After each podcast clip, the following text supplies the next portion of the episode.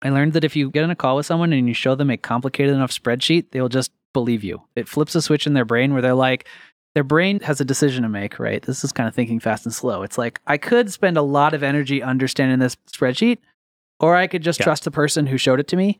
I'm going to take the lazy way out and just believe that the person who showed it to me is trustworthy. That was Joel's reply.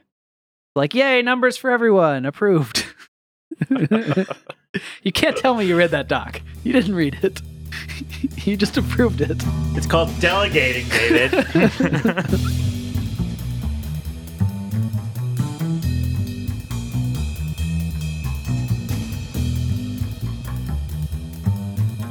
This is the Stack Exchange Podcast, episode sixty-eight, recorded Tuesday, September first, twenty fifteen, at Stack Exchange headquarters in New York City, New York, where eight million people enjoy the benefits of democracy and the Times Square Pedestrian Plaza, the best place to find panhandling Muppets. Today's podcast is brought to you by Labor Day. On September seventh, don't forget to honor the American labor movement with hot dogs and ice cream. Also, put away that seersucker suit. And no white pants. No white pants or seersucker, really. Today's podcast, special guest director of documentation, Kevin Montrose. You got to say hi. I got to say hi. I say hi. Plus the usual crew, V P of Growth and Community, blah, blah, Jay Hanlon. Blah, blah. And V P of Programmers, David Fullerton. Coding stuff. Also in the background, remote desktop producer, Abby. Hi, Abby. Joel. Where's Abby? Abby, did we lose her? Nice to be here with you today. Should we be concerned, Abby? I'm here. I'm good. We're here. It's like delay. Our podcast equipment was purchased by ex-producer Alex, who is now on the North Pole. I am your host, Wolf Volski, and welcome back, you guys. Can we talk about seersucker for a second? Because yeah, it is a fascinating feat. Does anyone know how seersucker is made? What makes yeah. it like so so bumpy? You, sure get these little, you get these little wombats. Those so hang on. What are the wombats? Wait, wait, wait. What's a mule? A mule? It's yeah. like a donkey it's and a horse. A donkey and a horse love each other very okay. much. Right. They spend a lot of time together, okay, and a so mule is the end product. Badger and a horse. No, that does not exist. I think you tricked me into talking about a topic so... you really wanted to talk about, and you knew I wouldn't allow if you started there. I think that's a seersucker, right? So, so, so seersucker. I, you've probably I know what you've always wondered is how do they make seersucker? It's so fascinating, uh, and I'm going to tell you. You know how everyone knows seersucker is blue and white is like little bumps, it, all these bumpy stripes. It only looks blue. No, no, there's a blue stripe and then a oh, white stripe. Okay. And the, the white stripe is like raised. Seersucker, right. You can feel the texture. Yeah, there's a texture to it. And one of them's right. like, the white's kind of like You know this. What it feels like? That really cheap Chinese cardboard. They weave... It's cardboard. There's a, It's not cardboard. It's, it's not cardboard actually... Clothes. It's not Chinese cardboard. Brilliant. I like that Joel now has to follow most of sentences with, that's not racist, don't delete it. Never a good sign. So they weave... There's a white strip and a blue strip. And they weave them both, and they're completely flat. They're completely flat. Yeah. But the white strip is like coated in a wax, or it's a waxy material right. that does not shrink. And the blue is yeah. cotton. And yeah. then they wash it in extremely hot water. Right. And so when the cotton shrinks, the yeah. white creates this like raised bump to fit. It's just badger tooth marks. And that is the story of seersucker. Okay, we can move on now. What okay. just happened? Well, we're talking about Labor Day. See, the truth is it takes us too long to really get these podcasts out, so... I was kind of hoping this one would be out by Labor Day, but probably won't. Especially since we have something so topical to talk about that just happened. Oh, yeah? Should we talk about the numbers? The numbers? the All the excitement? Uh, two things to talk about yeah, that just happened. Two. Jay's right, going to talk about the number one. Go. Well, we're not going to spend too much. So we just hit ten million, right? We wanted to celebrate the ten million questions on Stack Overflow. And what we wanted to do, well, we created a little page because we were so excited. And the page was really designed to try to put that back in perspective. And so I think we've all gotten used to all of the, you know, people talk about the traffic and all the activity and everything else happening. But I think the thing we really wanted to capture was just how much help is going on.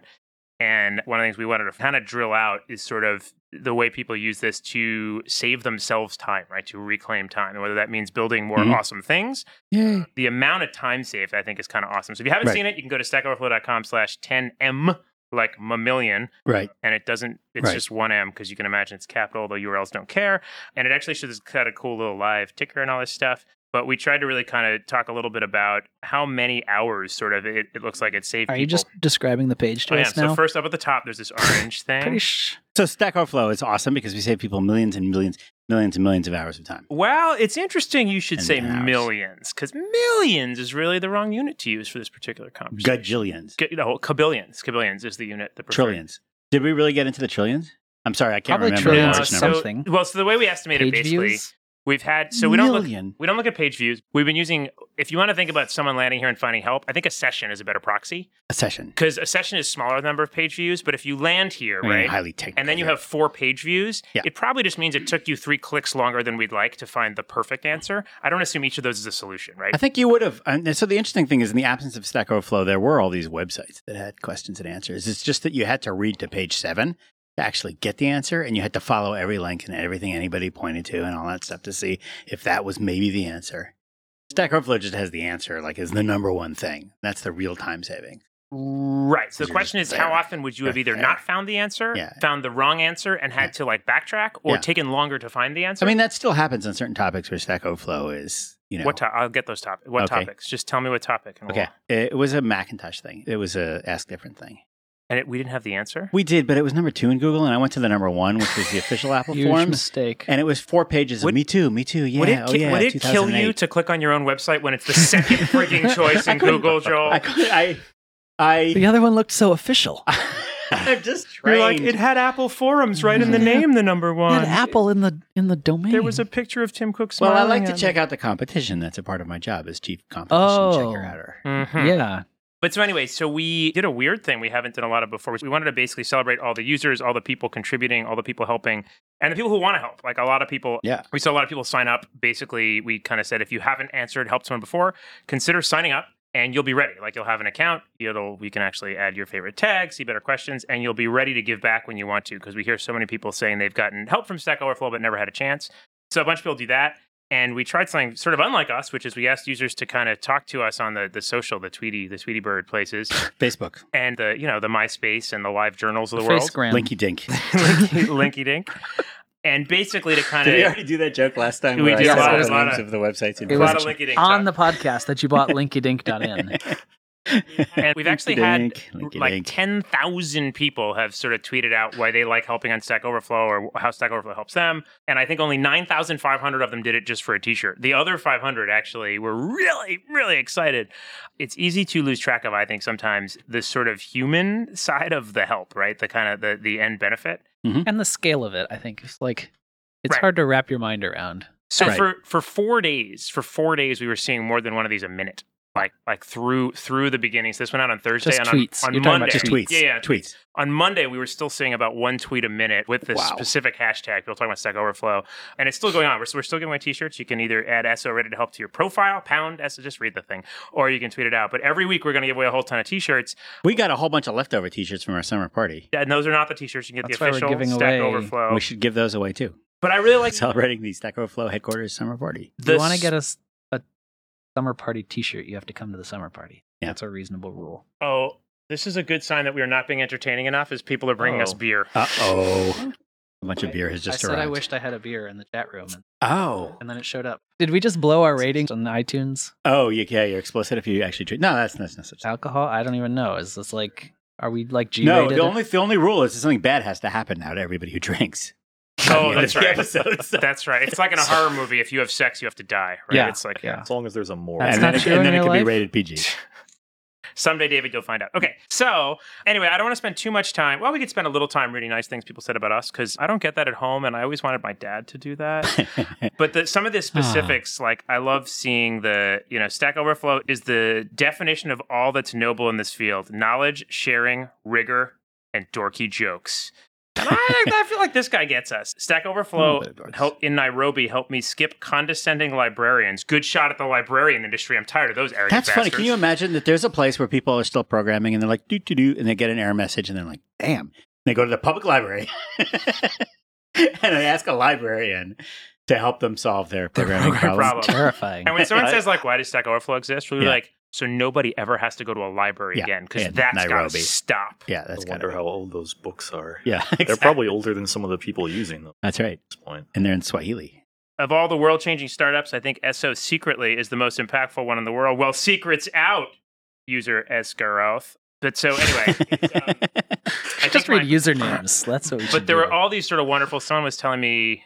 I forget who was convinced me that they saw one of these where somebody was basically saying that on Stack Overflow, they put their first post up and someone commented under it and they got into a dialogue they couldn't sort out. And the person was like, just call me. I, I can help you. Yeah. And they had this conversation and that person hired them. Nice. Now, those results are not typical. Yes. Past performance does not yeah. suggest future hirings of such a result. And you're not supposed to ask people for their phone number in the comments yep. of Stack Overflow. It's Bad a little idea. bit creepy. Bad idea. However, like these little stories of sort of like, you forget how much the real world sort of lives of these people sort of touch all this stuff on the site. So it's been it's been really cool and kind of exciting. It's a good reminder of the human side of it all. You should um, give out producer Alex's phone number. Yes, you can call producer Alex. But anyway, please do go check out the, you can see the little numbers tick up and it's really fun. You can guess the next one and I always get it right. You might get good at this if you try it.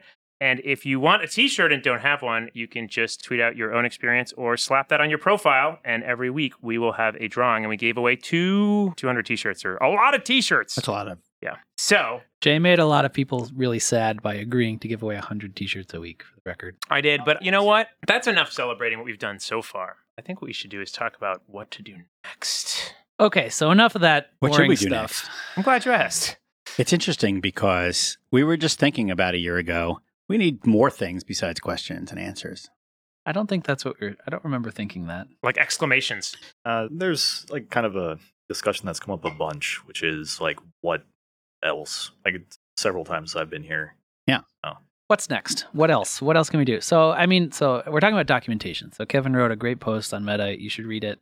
My small contribution was the callback at the beginning to Jeff Atwood's original Stack Overflow announcement, where he talks about sort of the problems that Stack Overflow is intended to solve. And he talks about, you know, there's too much sort of information that's locked away and kind of crappy formatting and, you right. know, and crappy forums and, and all these yeah. things. And that's what we're trying to fix. We want to make that something that everybody can edit and work on together and make better. And we think that just by opening this up and inviting the community to participate in this, it'll get a lot better, right? That was a big mm-hmm. part of the original vision for Stack Overflow, you know. And the Q and A was, it wasn't incidental. It was a big part of what Stack Overflow was supposed to be, but the whole point of it was to, you know, we brought in a bunch of different things, and a big thing that it brought in was just opening the stuff up and making it community editable and community contributions and stuff. So yeah, where we are today, I think we've been asking ourselves this question for a long time. One of the things that we keep coming back to that people keep bringing up over and over again is like the one thing that you still land on that's not Stack Overflow, that you still get kind of this crappy, inconsistent, unformatted experience other right. than like the Apple developer you forums. Get a, like I get a frame set. Yeah, is, is documentation. And initially, I, I was actually skeptical. Right, the plain old frames. yeah, frame set. Yeah. Old school frames. Oh, man. Um, but pre-C S S days. Yeah. So I was skeptical of this at first, right? Because documentation is, uh, it's hard to get excited about, right? In some ways. But one of the, one of the things that... live for documentation. Instruction manuals! One of the things that struck me, that Kevin actually started doing some research on this and went and looked at all the kind of docs that are out there for basically all the major languages or many of the major languages. Most and major languages, platforms. It was surprising how consistently bad they were and how easy it would be to just improve them with a little bit of love. Somebody actually caring about them as opposed to some yeah. poor developer who's being beaten to... Yeah. to finish the documentation before. Well, that's the thing is that they almost can ship the thing. The, the official documentation is always a part of a cost center, meaning it's either the programmer has just finished their code and they would like to go away now and they would like to go home and they would like to be done. But then somebody said, please write documentation. And either they do it as quickly as they can just to get it done with and over with. And it's usually not a developer's great yeah. skill to write documentation, or they hand it off to somebody who's paid to do that.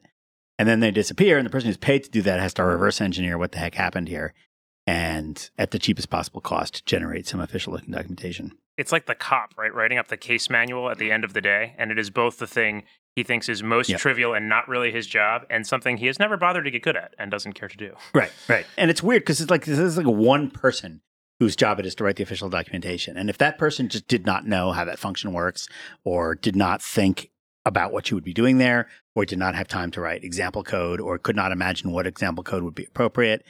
All of those things usually happen. Because it's the official documentation, there's no crowdsourcing, there's no somebody else right. jumps in to make it better. It's just dead. That's the only documentation you're ever going to get, and it's never, never any good. Yeah. So that was one of the first things that we saw, right, is that how many of these docs are just out of date. Mm-hmm. So there's both crappy writing and out of date are, are two of the main things that... Oh, yeah. And just felt like we could information fix. Is not there. Yeah, it, not being complete. And for very particular definitions of complete. Like, very easy to measure the metric for, like, we've documented every method and every parameter. Like, we have the little at sign yes. for all of them. And that's what gives you the, like, you know, get a numerator, returns an enumerator. Yeah. To string, yeah. returns a string representation of the object. Oh, yeah. Yes. Good yeah, job. Yeah. You checked that box. But that is incomplete for the purposes of anyone actually consuming the documentation. It doesn't tell you what you actually want to know. It doesn't show you how this thing how to use fits it. with everything else. What what function to call before you call this function, how to fill out the data structure that you need right. to pass to this function. Doesn't tell you all the different ways you're going to screw up the seventeen Booleans yeah. to open file. Oh, yeah. Like, God, my favorite. Win thirty-two was my favorite. I guess, I guess that's, that's, that's really like kind of obsolete. Win thirty-two is fantastically awful. Well, because it's like, my favorite thing is the Windows equivalent. What in Unix is you call system and you pass in a string, which is the command line of the thing that you want to execute. And in Win thirty-two, there's a function called create process that you call. And it takes like nine or ten arguments.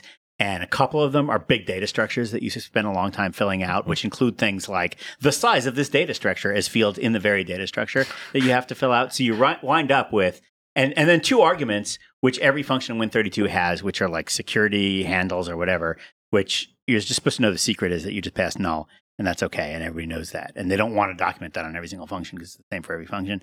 And you wind up with a page of code that does what should be one line of code.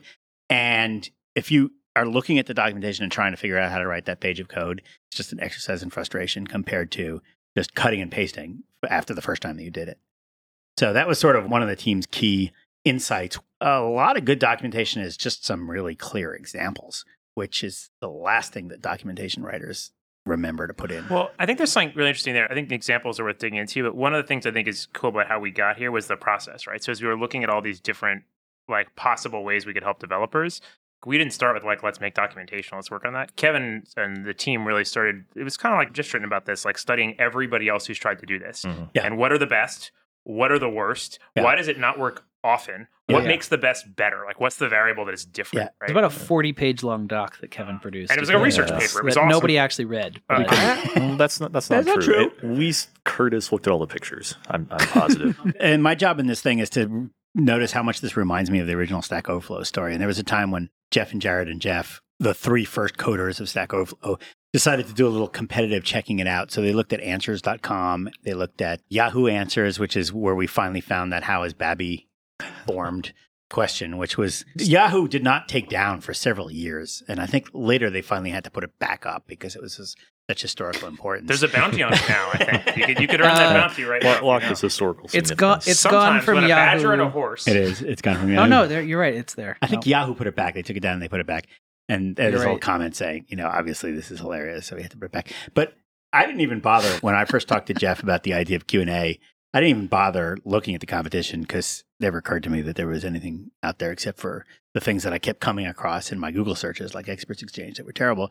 But they actually looked at who was doing Q and A, and they were like, oh my God, Joel, you got to look at this. This is much worse than we thought. This is like, this is, if anything, this is even worse than we ever could have imagined. Like yeah. at least Experts Exchange, if you got in using the magic trick or paid the money, you did kind of eventually find your answers. There was an answer on the page. Somewhere. Perhaps. Oh, it's funny to me. I'm trying to remember. Yeah. So I remember in college, the first real time I was using docs a bunch was in college doing Java. And I was actually pretty impressed with Javadocs, right? Because it was like, oh, there's actually sort of documentation you can find on just about every method. One of the amazing things that came out of this to me was that Javadocs have moved on approximately zero in the ten years since I was in college. Nobody has done anything there except that I guess Oracle moved all of them and broke every single the, link on the internet. The Sun logo turned into an Oracle logo. Um, How is Babby formed is under Earth Sciences and Geology. Science and mathematics. Oh, Earth Science and well, Geology. As our You're world right. building site would be quick to point out, moved. They're limiting their focus, their question to it being on the planet Earth where the Babby is ultimately formed. So anyway, Javadocs were a pretty good first iteration. It's amazing to me that they haven't moved on, but I guess you've got just this huge bulk of docs and who wants to rewrite all of Javadocs? So they're just going to keep doing it. But what's amazing is like you look at some of the newer ones and like, you know, Ruby on Rails is not that new anymore, but like mm-hmm. they basically just copy Javadocs. Like I think this is actually a frame. Yeah. Reload frame. They're literally using frame sets for the Ruby Ruby on Rails official documentation. Yeah. And like, it's kind of stunning when you look at these. There are a few good examples. Like there's projects out there that have really good documentation, but they tend to be the really small projects where it's conceivable that basically the person who created this thing, like the Redis documentation, can lovingly handcraft the perfect documents for this. And there's only so many functions to document, so you're going to be fine. But the larger projects, yeah, I was just sort of amazed like how easy this would be to improve. I mean, it's could, not yeah. going to be that easy. Yeah, well, but most people, it's just not the same skill of developing a good framework and documenting a good framework. And in fact, a lot of people, you can sort of count on one hand the sort of famous examples of, oh, wow, this was really good programmer documentation, you know, a lot of people point to K and R, their original C manual, which was actually beautifully and clearly written. There was a Why's famous guide to Ruby, which just had a lot of cartoon foxes and was sort of a little bit silly, but was still nevertheless better than the average cartoon fox illustrated programming guide.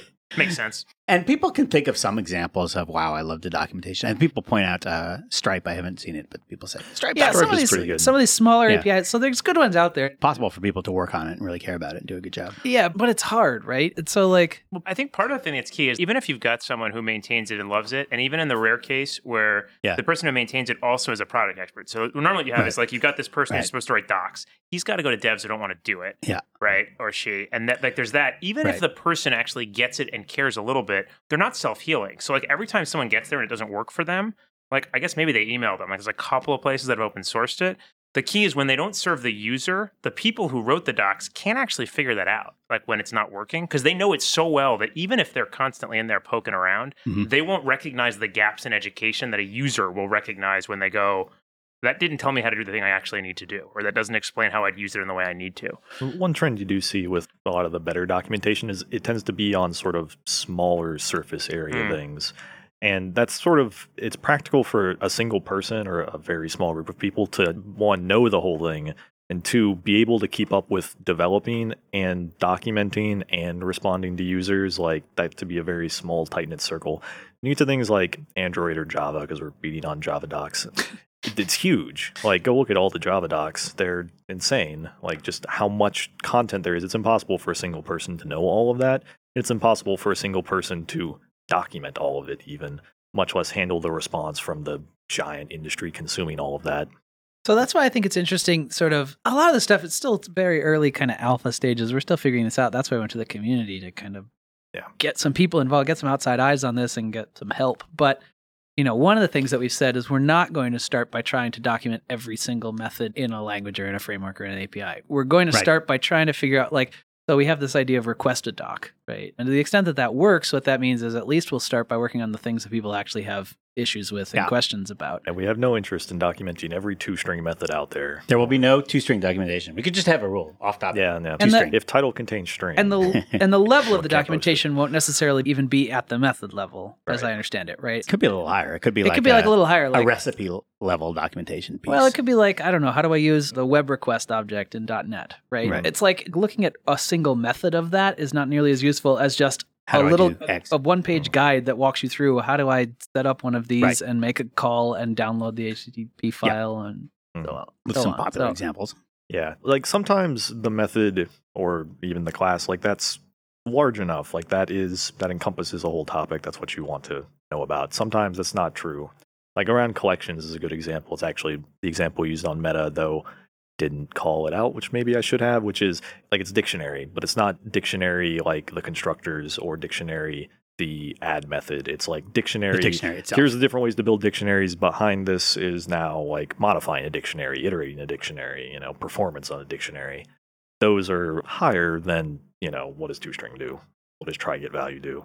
One of the things I like about the documentation project is I think we have a lot of people that have been answering questions happily on Stack Overflow for several years and maybe getting bored with repeating the same answers over and over again.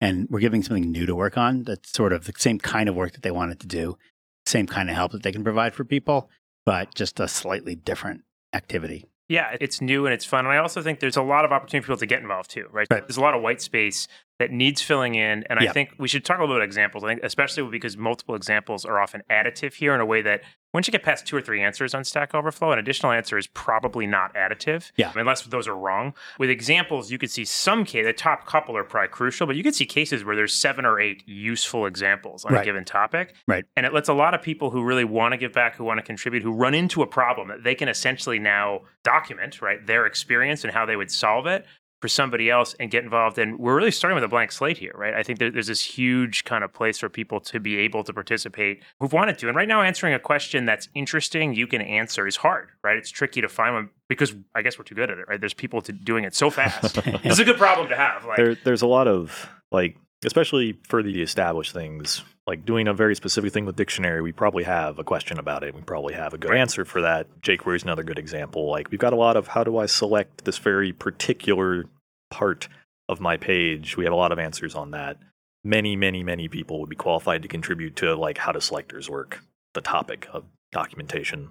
Documentation does, I mean, one of the reasons that once we convinced ourselves that it's a problem we could solve and got exciting um, is that it does tie into the existing Q and A system pretty well. Yeah. It provides white space to fill in, yes. It also, I mean, documentation, good documentation you can link to makes answers better. One of the terrible things with Javadocs and a lot of things descended from Javadocs, you can't really share a link to the frame set. You can share a link to one of the frames oh, yeah. in the frame set. It's one of the, we knew this was a problem with frame sets fifteen years ago. Yes. That's why everyone stopped using them. You can't link into a frame set, right? Because mm. it's got this weird, you know, it's got the U R L of the, the actual U R L content is, is embedded in the page. The U R L bar links you to some stupid, back when you wrote frame sets, remember the H T M L page that it downloaded for the page would have like four lines of H T M L in it, right? Yeah. It would be like the H T M L opening tag, then frame set, and then three lines for the frames, and then the end of the H T M L file, like yeah. that. That was it. So that's what you're linking to, and you can't easily deep link into mm-hmm. a particular frame. This is like old news on the yeah. web, but all these documentation frameworks are still using this, which makes it stupidly difficult to link to a particular page in the docs. Remember image maps? Yes. Yeah, let's just bring back image maps, right? Great. Perfect. For our next new content type you expansion. Would say that. It was like this feature would be used for like if you want server-side processing of where on the image. The click. Idea was you would just so make your whole website one image, right? And, and then, then you it, could have coordinates on that that links to different places. Yeah.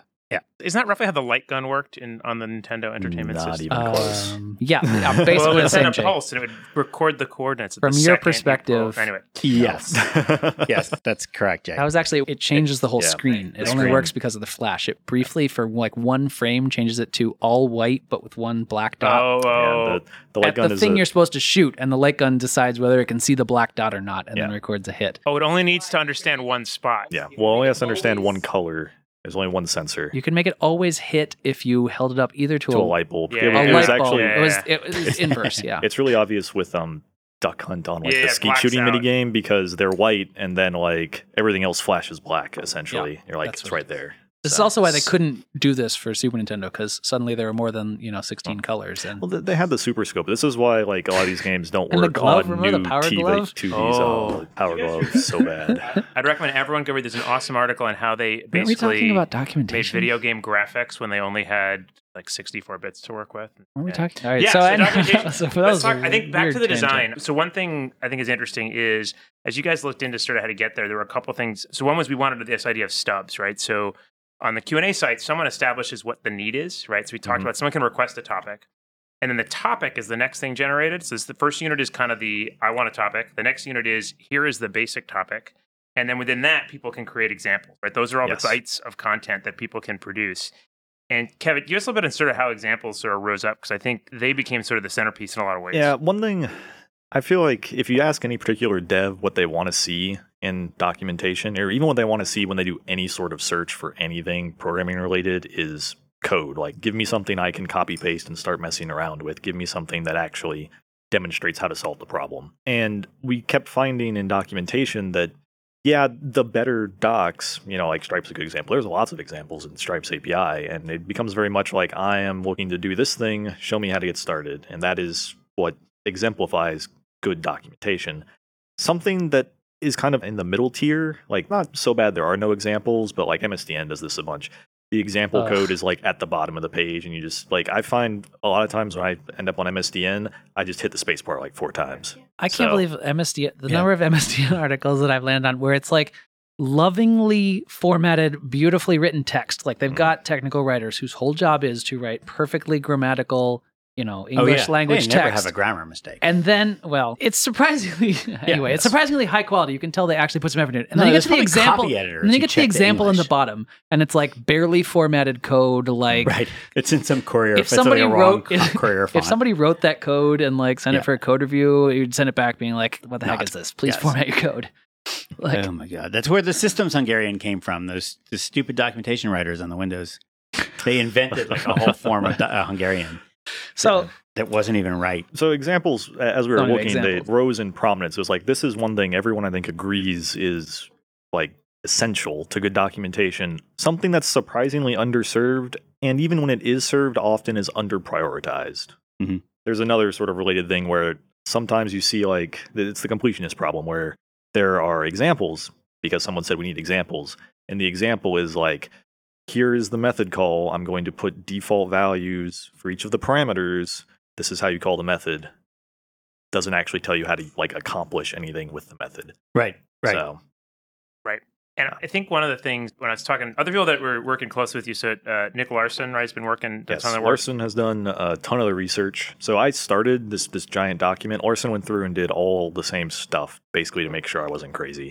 Like reviewed it all and came to independent conclusions, and then we merged them. The conclusion he shared with me was not ultimately, and so Kevin is not crazy. Just so you know, pretty, I, I got a different close. take. I got a different take. Then Jared's been working on, like, not Jared, the first dev on Stack Overflow has been working on actually like implementing this stuff. And in implementing Actually, is, somebody has to write some code. Somebody has to write some code. And I'm also writing code. We can all be writing he, research he, papers he and documentation. It and it like the code is, in fact, a lot of what was in the meta posts is not even taken from code. Like it's still mock-ups because it's so, like, I can't overemphasize how early Pro- it is. Prototypey. Yes, very prototypey. Stuff has already been mock-ups? thrown out. And Curtis Beavers has been doing all of the mock-ups, um, doing a great job on them. And I guess forty-five minutes ago, Anna Lear is also working on this now. She hasn't done anything yet. Yep. High hopes. Does that mean she finished the logon thing? Logon's pretty close to done. Okay. So I assume that there's means, always more. So your meta post got enough upvotes, we put a second dev on it. If it had gotten downvotes, we would have like fired Nick Larson and just moved on. Is that was that the plan? Yeah, it was it was running ten to one upvotes versus downvotes. Uh, am I allowed to say that? No. Uh, yeah, you can say that. Okay. Because high-rep users can see that. Yeah. Oh, high-rep can see that? It's semi-secret, it but not that secret. It's not even semi-secret. Anyone can see it in the A P I. Oh, yeah, that's true. Yeah, but you said we have a question from the live audience? Semi-live. Yeah, so there's a discussion going on in the live podcast chat room about this. Basically, the question is, but about what level project are we talking about documenting? Is this for, you know, for my team to document our internal code? Is this for us to document, you know, uh, our public A P I? Or is this only for, like, big languages like Ruby and Java?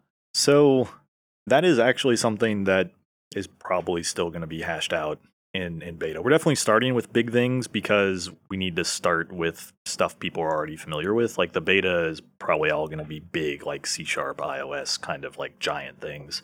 And I'm not sure that we really want to encourage people to start documenting a project that like nobody is using yet, just because that's it feels like that's just putting up pages you don't want to land on the internet. Like if no one else is using the thing that you built, is it really valuable that those pages are showing up in anybody's search results? Right. And exactly where the line is, is something we're going to have to determine. There's some discussion on this in the meta post, in comments, and maybe even one of the answers, where I think we're going to have to kind of come to a heuristic on a certain amount of activity in like the Q and A side of Stack Overflow to establish people are really using it. But exactly what that is measuring and what that heuristic is, is is totally T B D. Yeah, so one of the things that I think related to that we've been tossing around is something like, you know, and all this stuff, like you said, we're still making it up as we go along. But sort of conceptually, one of the things we've been thinking about is like, should be big enough that, you know, there's probably already a tag for this thing on Stack Overflow. Oh, sure. Um, and there's more than, you know, ten questions on it. You know, it's probably something bigger than like the Fogbugs A P I. You're just trying to exclude CityDesk. Naming a thing that I that I worked on way back in the day. So probably not like, Fogbugs, you know, A P I. The Fogbugs A P I. It's got to be a little bit that bigger than that. That was unfair because we had a Stack Exchange for the Fogbugs. Yeah, but you were paying us for it. We cheated. Closed down, yeah. So anyway, we've talked about, they're talking in the chat room now about the possibility of like tying it to a tag. We've talked about internally requiring that there be a tag with so many questions already. Yeah. The plan where we're going to start, at least for the private beta, is a one-to-one, like there has to be a tag and we're going to hand curate actually based on if you sign up for the beta, give us some tags. People are signing up for particular tags, which ones we start with. As we get closer to the public beta and like taking the beta label off, we're going to have to figure out where the line is and whether we keep this one-to-one tag thing or whether it's some crazy Area fifty-one style thing or... Please, more, let's not, let's more Area fifty-one. Yeah, let's, not, let's not go crazy. But it's, I really want to emphasize... aliens involved and yeah. in a, in a proposal and definition phase. I really want to emphasize just how early this is. To give some scale, I forget when we really started, like, okay, let's brainstorm problems we can solve. But the first... April, May-ish. The first even kind of, like, code commit, I think, was seven point seven. And a fair amount of that has already been, like... destroyed and redone, like everything around. So we're si- so we're six so. to eight weeks. We're about halfway, right? Because we're six to eight weeks in, and we're six to eight weeks from completion. Oh, yeah. So I think um, that's the perpetual it's just halfway history point. Repeating itself. It, it's it's about a month of serious like effort to get to the point where we can show anybody this and make any sort of sense. And it's debatable whether it even made sense. One thing I think is cool and interesting about this in particular is because of the style of work involved, where people basically add something that improves something that many other people can use. Like someone says, I need something. Someone tries to create the thing. Other people say which things are most useful, and it helps people learn. It's so similar in both its sort of value and its activity to our current system that one thing I think is cool about it is you can envision a world where like it has a reputation that's totally aligned, right? Because mm. there's certain things we want to encourage, but we don't want to give rep out for because we don't let people like unlock all of the powers because they do some like repetitive task. And badges reinforce some things like that.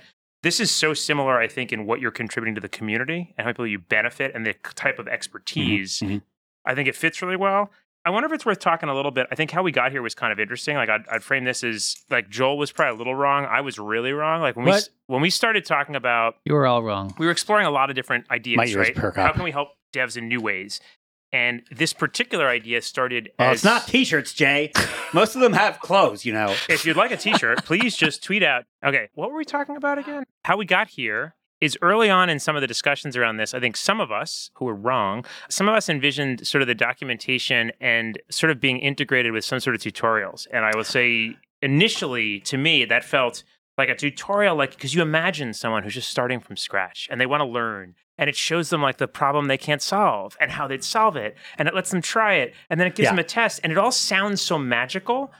And trying to build the tutorial that teaches someone programming concepts, there's a lot of places trying to do it. There's some of them do a nice job. Yeah. It's really hard to do in a way that is useful to a very small number of people. And I think, like, Kevin, you can speak to kind of what you guys figured out as you so went through it, but we, we were wrong. I was We did wrong. Look at a bunch what? of tutorial sort of we product-y things. Technically, no. Yeah, but Ooh, yeah, right. yeah, we there. no, I wouldn't rule tutorials out forever. Tutorials. But. So there's a middle ground is yeah. the thing. So the very long form, I do not how to program like right. tutorials have a place. It's very different from the sort of shorter. I already kind of know what H T T P is. I just need to get up to speed in Ruby. Like I don't really remember any of that. It would take me a bit. Yeah. Or you know, I don't remember all the H T T P X M L request stuff. Like you right. know, whatever. I'm just referring to things and. Kind of looking around, you, you want two different tools for that since they are so different. I do think the long form stuff is much harder. It is especially harder when you're collaborating. Yeah. But just independent of everything else is more difficult. That's a good point. When you think about the really long Wikipedia articles on like where the subject is like Africa or something, a lot of times what you notice is that every fourth paragraph starts repeating itself mm. and you'll have some really good paragraphs and have some really bad paragraphs and things that don't make sense and things that jump around. And there's just no like editorial consistency, I don't know even how, across one article, because the ability for people to collaborate on something so large. I don't, I don't so know large. How true it still is, but there was a point, gosh, I remember actually looking at like history and Wikipedia. This might have been yeah. back when Stack Exchange first got a Wikipedia page, whatever. It's a long time ago now. We have a Wikipedia now. page? Yeah. We've made it. Uh, yeah. Anyway, I remember, I remember kind of looking at editor patterns, and you would see that a lot of people in Wikipedia, they kind of end up, well, at least the ones I were noticing, end up sort of owning topics. Like yeah. they'll have a page or like a set of pages that they're kind of always going to go and check the edits for that. And in a large part, those particular topics end up being like not theirs in the strict sense, but very much like heavy handedly under them for review. Mm-hmm. And that's kind of where you get the pages that do actually have some like editorial consistency. And it's not consistency across the whole site. Yeah. But like that's a big... That's a big kind of ask for somebody. And I think there's a reason that Wikipedia contributors are like the big active ones are kind of so rare that, and trending down a so little bit. So that was part of the thing with tutorials, I guess. They're bigger content pieces. I think the, the other... There was another... There's uh, also like who they address. Yes. So one of the things we thought about is sort of like, who is our audience? Who is Stack Overflow trying to reach? Everyone in the whole world.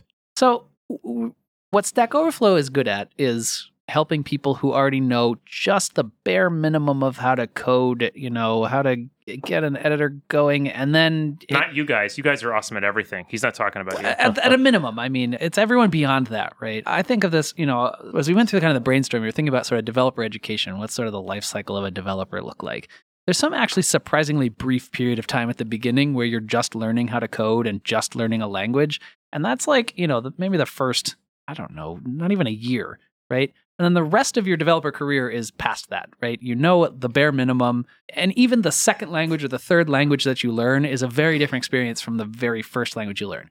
And so as we look around, I see a lot of people right now trying to address the learn to code from scratch type tutorials. Yeah, but not language. A lot of people yeah. who are really addressing like learn your third language or fourth language. Like yeah, just and like, that's learn actually Ruby if you already know Python. Yeah, yeah. It's like just give me the, the T L D R. Like give me Tell the minimum the that I need to know. Like, I don't need the, yeah. to ah. learn everything from scratch. And that's actually, I think, that's really the core audience of Stack Overflow is Page those people. So knowledge. Tutorials, I think, are less. And this is all like anecdotal and you know my experience or but whatever. Still but still definitely to, true. Certainly, to me, a tutorial is much less appealing than mm. just like than even like reference documentation. Like I want to know the minimum I need to to get in there, start coding, and then I will p- kind of page fault in the information that I'm missing through Google mm-hmm. queries. I don't want to sit through a forty page or a forty minute long tutorial. Two, you know the keywords. Like you kind of know how you're going to construct your search. Essentially, it's hard. Like just given you know nothing. To know where to start to learn to code. Yeah. But once you do, you kind of know like, well, it's sort of like this other thing I know. So I'm going to type that in and then, right. you know, Python at the end and see. So anyway, that's kind of the path for me that brought me around to documentation. I'd add one thing to that, I think, because to your point, like it's who's our current audience, but I actually think I was interested in like helping more people, and like I like the idea of like get no, no, you know, you, you know, I like the, I was yeah. interested in helping more I don't people. Care. No, you, well, no, know. no. I mean, not that everyone doesn't usually want to help more people, but you were quite clear that you wanted to hurt people that you don't already know or who aren't related to you. I, I want to hurt some people that I do know. That yeah. was wrong, but I think what it took me a while to realize is it's like this like vividness. It's easy to imagine this person is super new, but the truth is the person who benefits from tutorials is actually a very, very thin slice of the total possible audience, right? It's people who are literally just starting from scratch. Like once you can write a few like I, I use fake programming languages, so I'm a real programmer. But like once you write a few S Q L queries, you don't want to take S Q L tutorials. You want to learn the new function that does the thing you can't do today. And so it's a super narrow audience, but more importantly, it's almost, it's like ten times as hard, right? So to write a tutorial, you must get the order right. You must mm. find the right exemplar like situation that shows you why you need this function, that makes sure it works. It's got to be like so clean and perfect. And so you need so much work to help such a narrow slice of the audience, where once you get started, mm. almost anybody can be like, are you having this problem? You can solve it this way. And like you said, you can page fault it in, right? Yeah. Yeah. So there's still something to this idea of like mini tutorials, kind of recipe type things like how do I do X? But a lot of those fit into Q and A already. It's sort of like if you already know the question you need to ask, it can fit into Q and A, or they fit into this example code on documentation where you just Google the method that you're not quite sure how to use, and now you're going to land on our docs. And the first example is going to be, how do I use this? yeah. Well, a good sort of example for something that like falls between the cracks right now isn't really Q and A, is like getting started, right? That yeah. is something you need if you are, like, even if you're already super familiar with .dot net and you're getting started in iOS, you need to know how to get started. That is particular knowledge. If you go on Stack Overflow and ask, how do I get started with iOS? It's too broad. I'm sure it's been asked a gajillion times and we close it every time. We come to your house so, and beat you now, actually. Yes. We have a question from the audience. Is Stack Overflow inadvertently going to make projects stop writing their own docs? Very much doubt it. I think this is, you know, for a while they'll do it, but then eventually they'll be like, why are we Well, let's talk about fragmentation. So for, I think fragmentation, the only, I just think the only, I but think the, this is a slightly different question than, than fragmentation. I feel like the parallel here is like Q and A. Has Q and A disappeared from the internet? Like, has everyone shut down their forums? No, not really. Some people, a lot of not. Some, yes. some people have, like Google was a good example. A lot of them have endorsed us as like, if you have a question, we're looking here. I think the way it's gone has actually been healthy, right? Because we didn't set out to, you know, force Google to shut down their forums. Mm-hmm. It was actually like at some point they realized Stack Overflow is doing a better job of this yes. than we are capable of doing. So let's just shut down our internal thing that's not as good. And those are the projects that kind of get it. And that's what I see happening to documentation is like, no, you don't need to port your docs over. You don't need to tell your internal people to go edit the Stack Overflow docs. In fact, we probably don't want that. The same way we are a little it. leery of company reps yeah. answering questions on Stack Overflow. Well, you know what's going to be the first thing that we're going to have to ban is somebody is going to write a Java doc to Stack Overflow documentation oh, yeah. importer, and we're going to wake up one morning with nine thousand new documents all posted by somebody with one reputation that are all awful and have to be deleted. and then we we'll have, have to go yell at Kevin and tell him to shut off the those, stupid importer. Those gates. Know what Kevin wrote? The documentation and the A P I that got us into this mess. But I think the A P Is of V two. I think the, the two biggest concerns, valid ones, that were raised. So one was around fragmentation. One was around like how do we deal with like people wanting official documentation. But I think if you think about uh, the answer with fragmentation, usually is permanent fragmentation is very rare. right? Like this problem where you have a bunch mm. of things that could be awesome, and instead there's lots of mediocre things existing simultaneously. That's actually, the truth is that's why Stack Overflow exists. And one of the things I point out is that people will ask the same question in nine hundred different ways using slightly different words. And that's sort of allowed on Stack Overflow. And it's actually a feature of Stack Overflow because when you use those same words to ask the question yourself on Google, you're likely to find something because we have nine hundred entries of inventory showing you how to convert an integer to a string because you may have used whatever, right. those, those different wording, whatever the different wording is. And so I think actually fragmentation is good. It's just like in the old days, if you went to Barnes and Noble and there were twelve, you know, Learn Java books, that was better than if there were three Learn Java books. And which is even better than if it was just one and it came from Sun. The key, though, is only one of those Java books sells eighty percent of the sell-through of that book. Like, so if the documentation is awesome, like if we can't do any better, we don't need to. And some people may try and then fail, and that's great. If we can do a lot better than the documentation, like yeah. that's where like one of these should be meaningfully better. Whether it's if the official documentation is lovingly crafted and someone's taking feedback and updating it, I actually think we'll add little. Right. And, and there's people a probably won't bother. Out there. And yes. people aren't going to so bother to go create it on right. right. So you aren't going to bother to go create it on Stack Overflow. I mean, assuming we set it up right, maybe if we somebody screw will do it, it up, for the reputation. We'll, they'll there's, do it for the lulls and the well, points. There's but. there's a a legitimate fear that what we were going to do, it's not what we are planning to do, not what I can think we would ever plan to do, is like, oh, I'm just going to go make an area for Java and .dot net, and I'm going to, you know, pull Java. I got the source, just whatever, and just turn a bunch of stubs and say go wild. And at that point, we we have introduced fragmentation that is strictly worse. Mm-hmm. What we are actually kind of assuming is that if the docs are already really good, no one's going to ever like ask for anything on Stack Overflow. There's not going to be a serious incentive. Like all of the goodwill and all of the energy around the community improving docs is already going to be vacuumed up by those projects. So we won't fragment if it's already being dealt with well. I am kind of skeptical. Something that's come up a few times is like, well, anyone can contribute to this open source project and, you know, their docs are in GitHub or whatever. Send a pull request. And like, my experience with that is not super hot. It's hard to get people to accept pull requests. It's especially hard for someone to know what they need to do to get a pull request accepted. And I so, think there's there's also a, it's a change versus add thing, which is to the extent that the thing that's needed is like another example or an example that addresses a different use case. Like the system with that open source pull request is set up more like, we need to shift it to this, we need to change it to this. A system that asks for additions, I think, is just much more inviting mm-hmm. for that. All right, another question.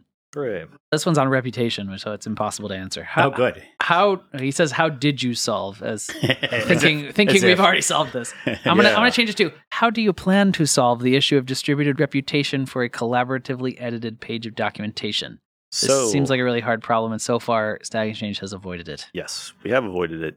So we have some very rough models internally about basically tracking not percentage of ownership on a document, but like kind of saying, oh, you've contributed enough to get some rep for this, and then sort of trickling through either voting on examples or like citations, essentially, in the existing Q and A system. So honestly, when it comes to the many people contributing thing, like one, we need to observe people actually use it.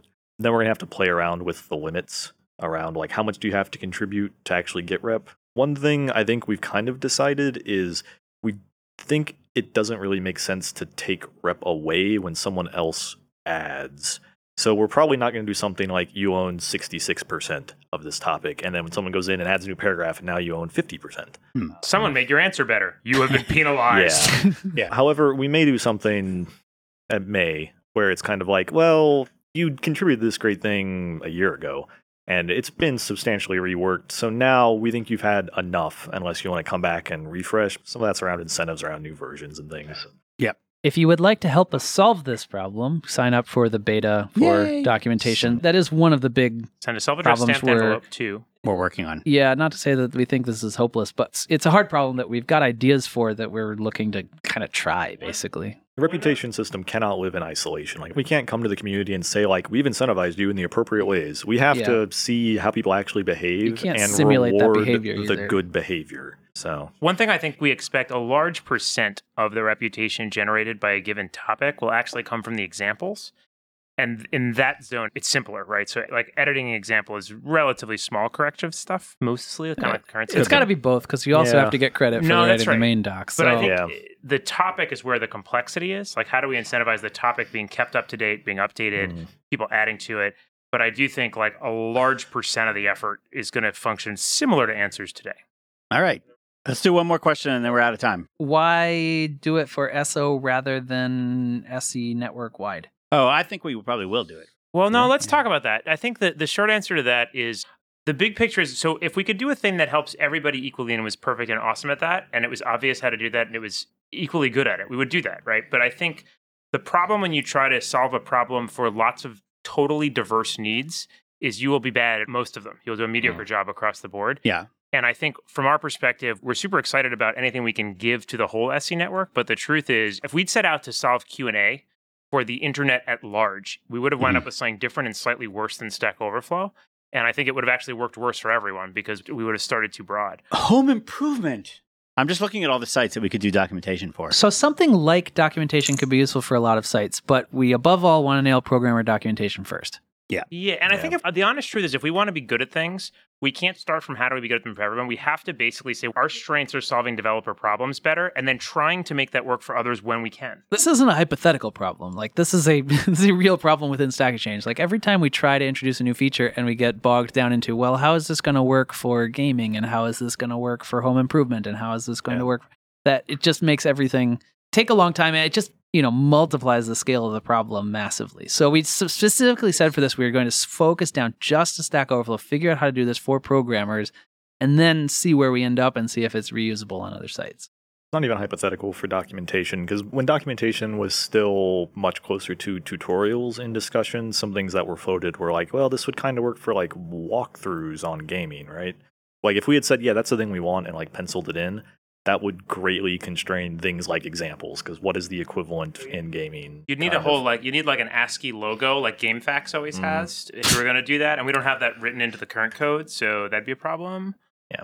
Now, some some of the expansion, I mean, we were talking about this today even, some of the expansion is, is like kind of obvious. So the programmer-y already sites, you know, like the WordPress site, documentation is a very easy extension there. We yes. probably don't want to start with it on WordPress just because of What do you have it, against WordPress? Just because I hate I, my blog's WordPress. I also hate WordPress. No. The point is that we still we still have to deal with human scale. Like, this is a team of, you know, five, six people, and we're probably going to get all the way to beta at about that scale. Like, I doubt ten people will be working on this anytime in the next year just because trying to move quick and adding another site makes it harder to move quick. Like, I, well, some of my many terrors are, like, what happens when someone has a problem and it takes us a week to respond to it? Like, that kind of makes sense. We have to fix it for everything now. But, like, back when we were building the early parts of Stack Overflow, that would not have flown. And we're going to be back in that kind of world where we need to ship just constantly on this stuff, in the betas at least. And so we have to very aggressively constrain so that we can iterate that quickly. All right. Well, that was a great podcast. Hey, wait, wait, before we wrap, the really, really short version. I was told we skipped these last time. We have like a few new sites. I'll we just mention them. them for months. Oh. I'll just mention them. Okay. Some so, of them may be closed down already. We don't mention those. Or they will be by uh, next Stack podcast. Exchange sites you could be part of right now, today, that are new and live in public beta. We have really? a, a law site. We have a law site. Are you kidding? Yeah, it's great. Just any kind of law? No, you go there and you ask a question and someone will give you personal legal advice and you can follow it and sue them if it Look doesn't work out. Look at this, law dot stack exchange dot com. When did, how did that sneak in? Dang. We didn't tell our lawyers about it. eight hundred forty-four questions? Oh, yeah. They're doing great. It's doing great. Uh, we have an open source site, and I think the open source site would want me to point out that the open source site also deals with free software and free other things that are not necessarily and software. Libre software. We've got a Portuguese language site, not to be confused with Portuguese Stack Overflow, the best damn Portuguese language computer programming site on the internet. This is the best damn Portuguese language site on the internet. And we Is have, it in English? It's actually in French, which is kind of weird. Like, no one saw that coming. Aha! It's in English, isn't it? And we have a computer graphics site, which falls under that category of it seemed like it was probably really well covered in one of nine other sites. And it turns out if you specialize in this, those nine other sites did a really bad job of helping you focus on graphics. So okay, check out law, open source, and free stuff, uh, Portuguese language, and computer graphics. Wait, what about what about this one? Arabic language. Uh, Arabic language, yeah. I guess that's... Oh, what about elementary O S? Jay, I think you're ta- just no, not on top of about, any I think sites. We talked, I think we talked about elementary O S. And what's this other Russian one? Is this Russian language? So, to find a list of new sites, you could go to stack exchange dot com slash sites and Pound then newest. Sort by newest. Yeah.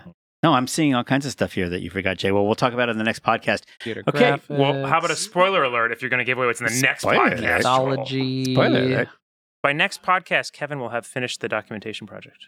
Well, well, wow. You've gone and wasted another hour of your life. Wow. Listening to Stack Exchange Podcast sixty-eight, recorded Tuesday, September first, twenty fifteen. Stack Exchange Headquarters. This podcast has been brought to you by Labor Day, honoring the contributions that workers have made to the strength, prosperity, and well-being of this great country. Also, barbecue. For Jay Hanlon, David Fullerton, special thanks to guest Kevin Montrose, audio editor David Greenley, remote desktop connection producer Abby, and Scandinavian producer Alex Miller, who's now on the other side of the North Pole. I'm Joel Spolsky. Goodbye. Bye. Farewell. See you. Goodbye. Deal